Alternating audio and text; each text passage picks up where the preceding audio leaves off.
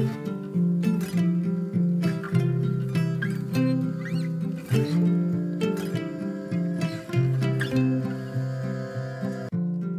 och välkommen till For Health med Anna Sparre.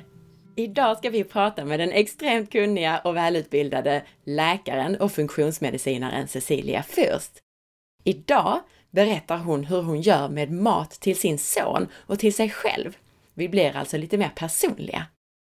Om du gillar den här podcasten och den gratis information den innehåller, så dela med dig till din vän eller familjemedlem, eller varför inte på Facebook? Det hjälper mig att få hit intressanta intervjupersoner och hålla podden levande. Tack på förhand!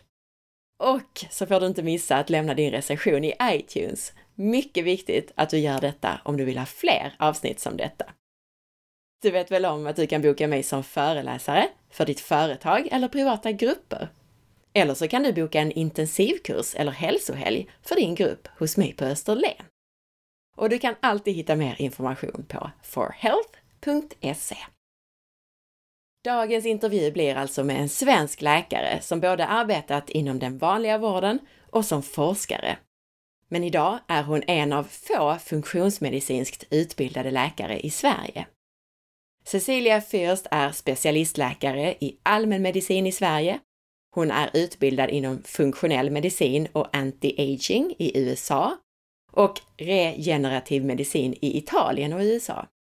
Hon har dessutom studerat kemi vid Lunds universitet och forskat inom diabetes vid Universitetssjukhuset i Linköping. Cecilia har både erfarenhet som vanlig läkare på vårdcentral och från sin egen privata klinik i Skåne, där hon arbetar väldigt annorlunda jämfört med arbetet på en vanlig vårdcentral.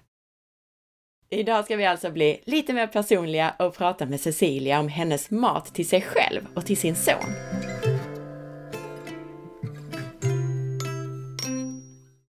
På det mer personliga planet. Ja. Jag får väldigt mycket frågor om mat till barn och ungdomar. Mm. Och hur man hanterar olika situationer. Så jag tänkte bara i din roll som mamma, hur gör du med mat till din son? Får han till exempel specialkost i skolan eller hur går det till? Ja, jo det får han. Han får specialkost i skolan. Ehm, eh, man kan roa sig som förälder att be och få ut ehm, listorna på vad all mat innehåller. Ehm, och tittar man på de listorna så eh, innehåller de olika, ungefär 250 olika tillsatsämnen. Eh, och jag sitter här och pratar om naturlig mat.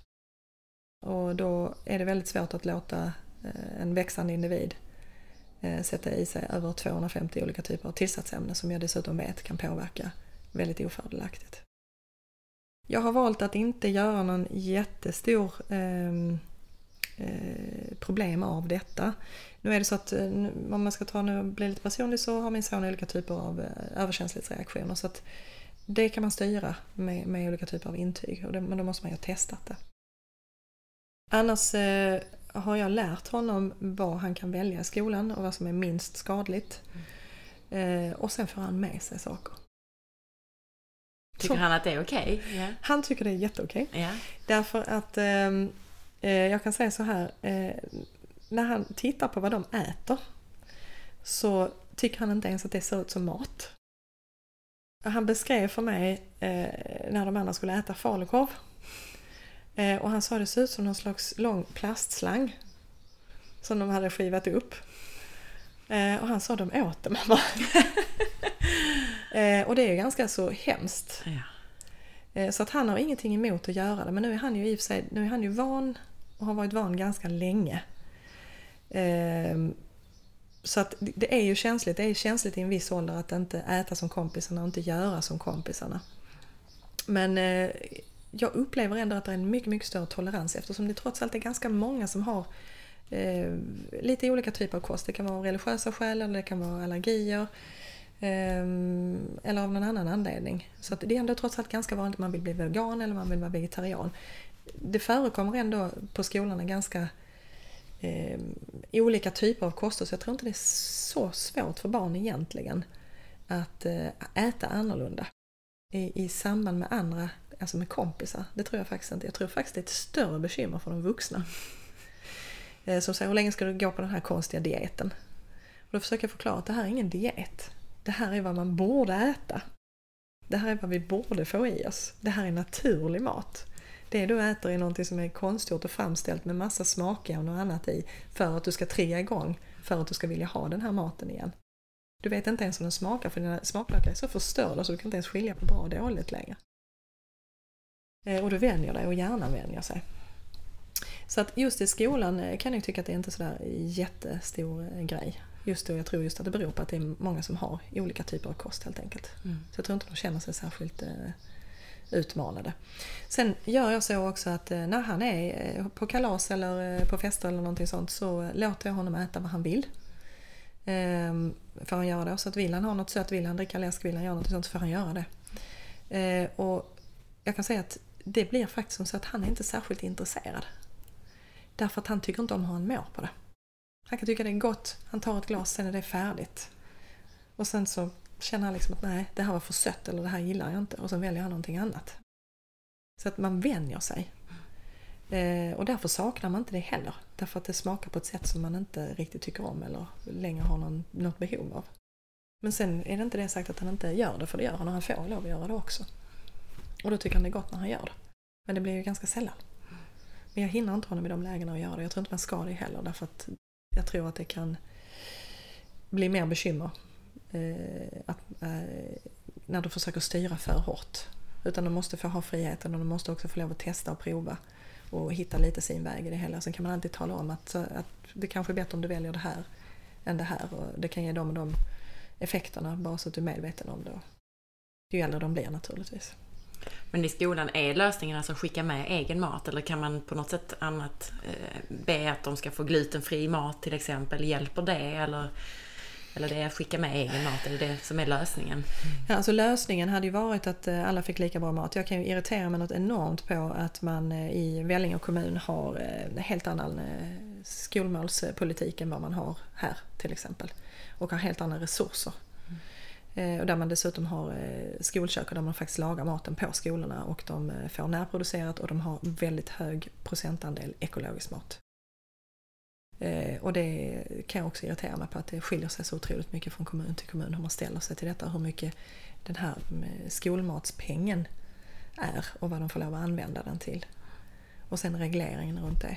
Och att mat får lov att transporteras långa sträckor och, eh, i plastförpackningar. Vi vet att, eh, jag hörde på eh, nyheterna, jag tror det var på P1, där de alldeles nyligen började prata om det här med plaster i kroppen och systemet och blodomloppet och vad gör det egentligen med oss och de här nanopartiklarna. De är hormonstörande. Hur ska vi förhålla oss till detta? Det är plaster överallt. Mm.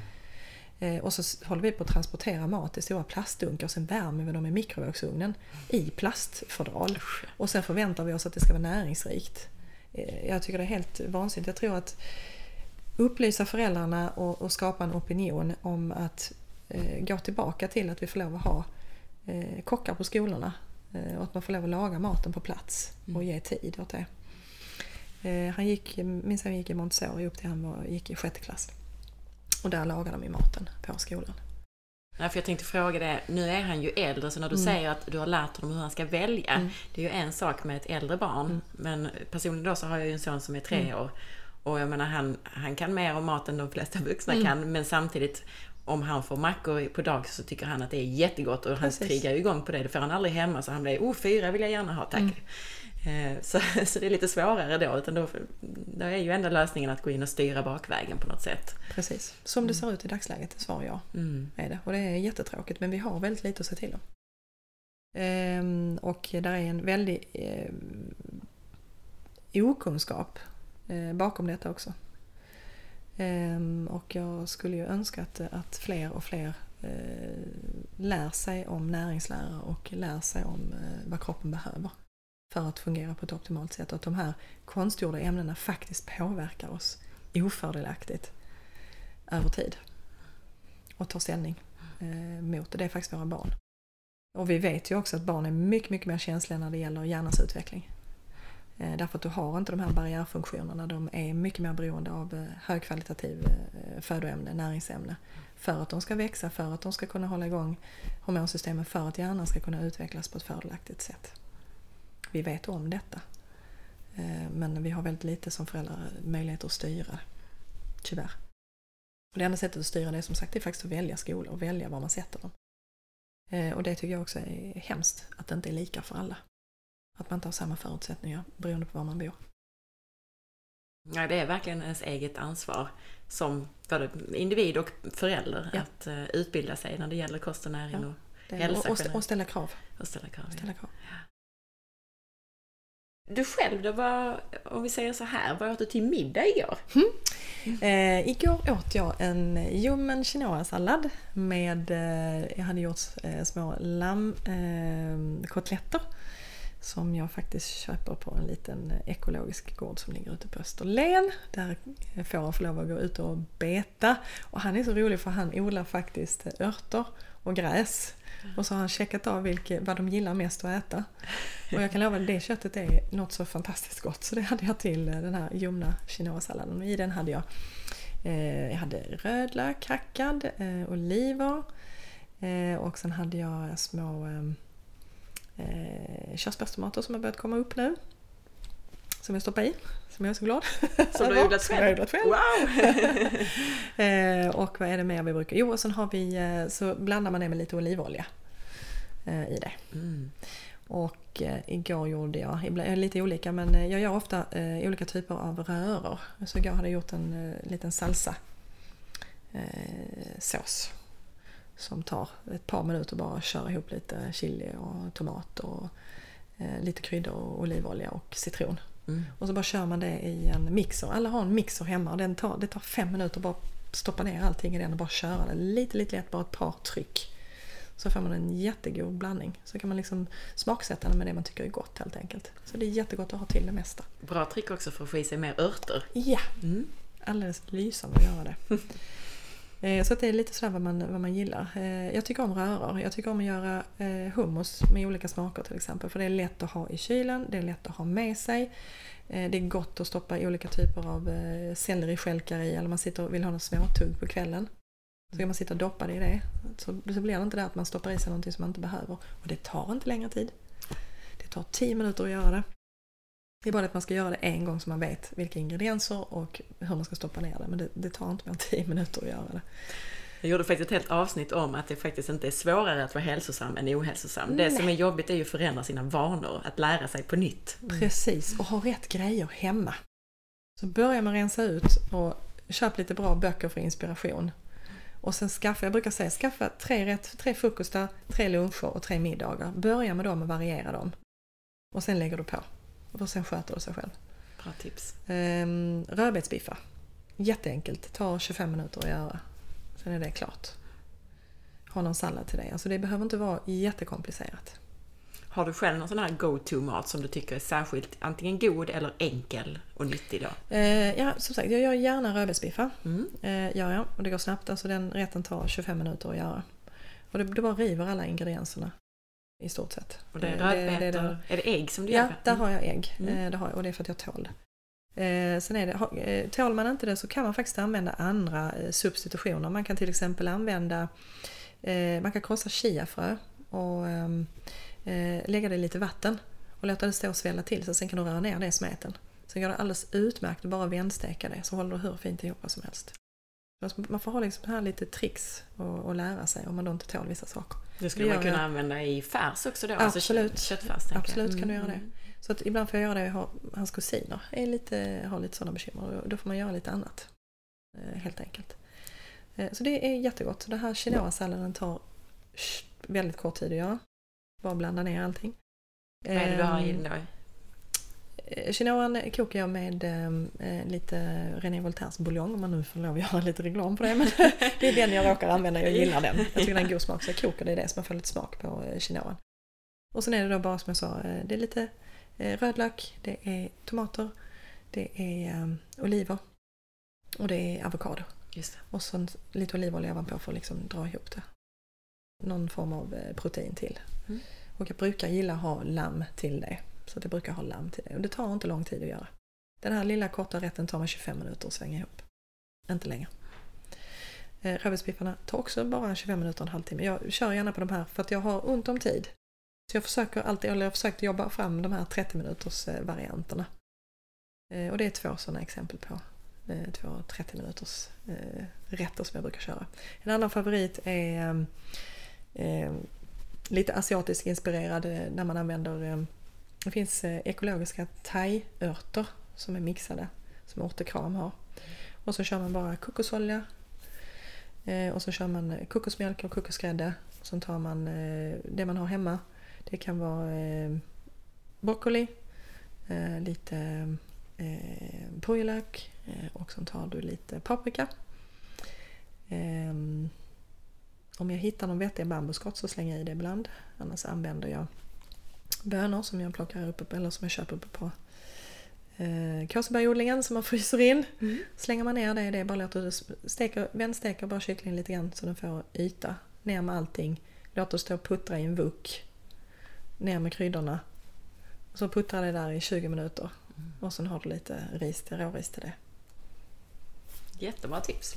Bra, då har vi lärt oss lite mer om dig också. Utmärkt. Om man nu vill komma i kontakt med dig så är det jättesvårt. där, är, där är lång väntetid. Ja. Det. Eh, jag har faktiskt ändrat, vi har ändrat lite nu så vi har ett, eh, ett bokningssystem där man kan gå in och, och lägga in en bokningsförfrågan. Så att även om det tar lång tid innan vi svarar på bokningsförfrågan så svarar vi på den. Vi tuggar, ner, tuggar igenom dem nerifrån och upp. Sen kommer vi eh, och så småningom här att lägga ut lite utbildningsvideo eh, faktiskt för att vi ska försöka nå ut till fler. Mm. Så det kommer vi att sysselsätta oss med lite grann framöver. Mm. Och då kommer man kunna ta del i de här eh, initiala grejerna som man kan göra själv eh, när man inte kan komma till. Så vad man kan starta upp med. Och sen är meningen också att vi ska försöka sammanställa eh, lite utbildningsmaterial när det gäller eh, metyleringscykeln och se vad man kan göra där själv på egen hand. Mm. För att kunna hjälpa och påverka den typen av eh, funktioner. Och vad är hemsidan som man går till då, adressen? Mm. Adressen till den är eh, www.vitalmedicin.se eh, Och där har vi också, vilket folk kan tycka är lite märkligt kanske, men där har jag också kosttillskott och det är just det att de är kontrollerade. Eh, och jag måste kunna välja, jag måste veta, där är vissa produkter som, som är mer kontrollerade än andra. Och ska man jobba med detta så måste man veta att de produkterna man använder är kontrollerade. Så att därför har jag en del själv och sen hänvisar jag även till andra där jag inte har vissa produkter. Och då, då, är, då är det också, de jag hänvisar till är också sådana produkter som är kontrollerade. Men det är anledningen till att jag har eh, även kosttillskott på den hemsidan och det är för att jag jobbar med det helt enkelt. Så man kan beställa det utan att vara patient Man hos kan dig? beställa det mm. utan att vara patient hos mig. Mm. Det går alldeles utmärkt att göra det. Tusen tack Cecilia för att tack du har tagit dig tid. Det jättekul, vad kul att vara här igen. Tack jättemycket. Jag hoppas att du uppskattade den här intervjun lika mycket som jag. Om du gjorde det, så gå till facebook.com forhealth.se och dela avsnittsinformationen. Dela den gärna i dina Facebookgrupper om du tror att någon kan ha hjälp av den. Gör också som Ansi Pansy och gå in i iTunes eller din app i mobilen och lämna en recension för podcasten. Tänk på att du måste söka fram podden med sökfunktionen för att kunna lämna recensioner, även om du redan prenumererar. Ansi Pansy skriver i iTunes. Intressant! Mycket lättlyssnat och intressant. Tusen tack för detta! Missa inte att följa med på Instagram via asparre. Tack för att du lyssnade och ha en underbar dag så hörs vi snart igen. Hej då!